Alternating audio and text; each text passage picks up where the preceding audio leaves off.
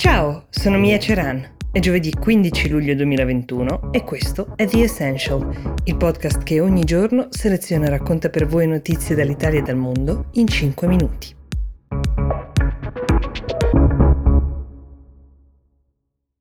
Il presidente brasiliano Jair Bolsonaro è stato ricoverato tecnicamente per singhiozzo.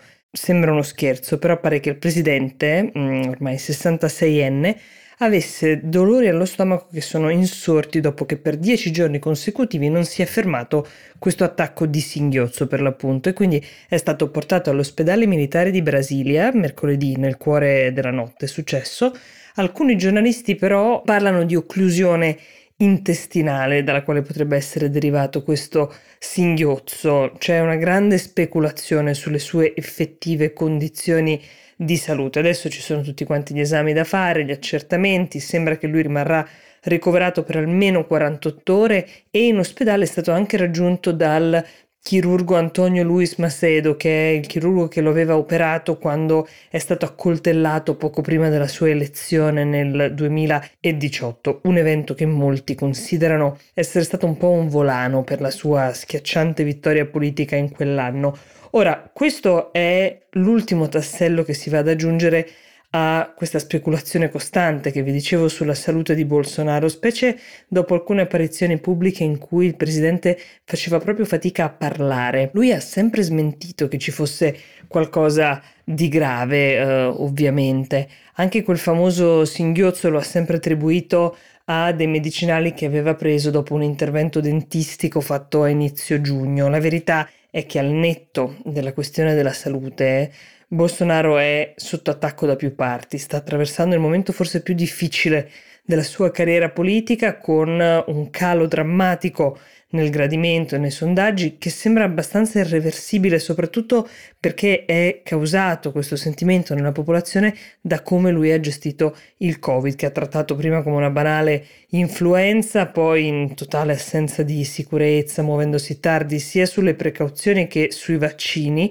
e i brasiliani che hanno perso la vita per il Covid sono oltre mezzo milione. Diciamo che difficilmente, anche se dovesse recuperare e tornare prontamente in salute, riuscirà a uh, riconvincere lo stesso numero di persone alle prossime elezioni che lo attendono l'anno che verrà. Nei giorni scorsi vi ho parlato sia delle proteste in Sudafrica che di quelle esplose più recentemente a Cuba. I contesti sono ovviamente diversi. In Sudafrica il fattore scatenante, almeno diciamo, una miccia, è stata l'incarcerazione dell'ex presidente Zuma, mm, visto che sono stati i suoi sostenitori i primi a scendere per le strade a protestare. A Cuba invece le manifestazioni in un paese nel quale per queste manifestazioni, se si viene identificati, si può finire in carcere, sono partite di fatto per disperazione, per fame e per sete di democrazia, ma quello che sta accadendo in Sudafrica in queste ore, dove la conta dei morti intanto è salita a 72, di cui 10 persone sono state uccise travolte dalla folla, è molto più vicino al sapore di disperazione che ammanta l'isola caraibica che non al dissenso politico e basta per la condanna di Zuma. Ci sono, come dire, dei punti di contatto, cioè situazioni di estrema indigenza aggravate dal Covid, sacche di povertà mai curate, mai risolte dai governi che diventano polveriere. Le immagini del Sudafrica sono veramente inquietanti. Se vi capita, cercatele online, i manifestanti si mischiano a delinquenti che prendono d'assalto i centri commerciali, rubano qualsiasi cosa trovino, ci sono code di auto sulle strade con le targhe eh, nascoste da pezzi di cartone con gente che ha caricato sul tetto della macchina frigoriferi, materassi, qualsiasi cosa sia stata in grado di prendere e uh, rubare. Altri cittadini invece si organizzano con le proprie armi per formare una sorta di vigilanza e di milizia privata per cercare di difendersi perché la polizia non arriva o arriva tardissimo.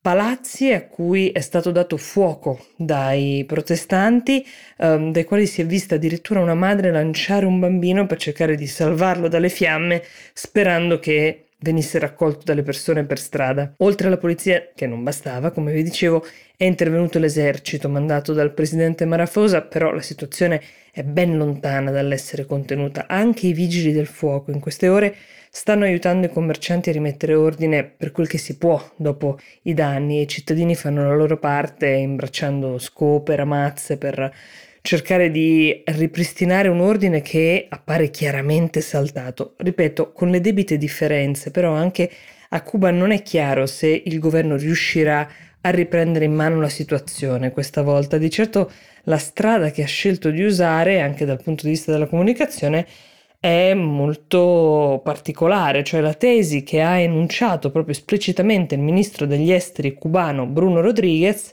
è la seguente, non c'è stata alcuna rivolta sociale, i disordini che si sono visti sono causati da un'operazione di comunicazione orchestrata dal governo degli Stati Uniti da diversi mesi con una spesa di milioni di dollari.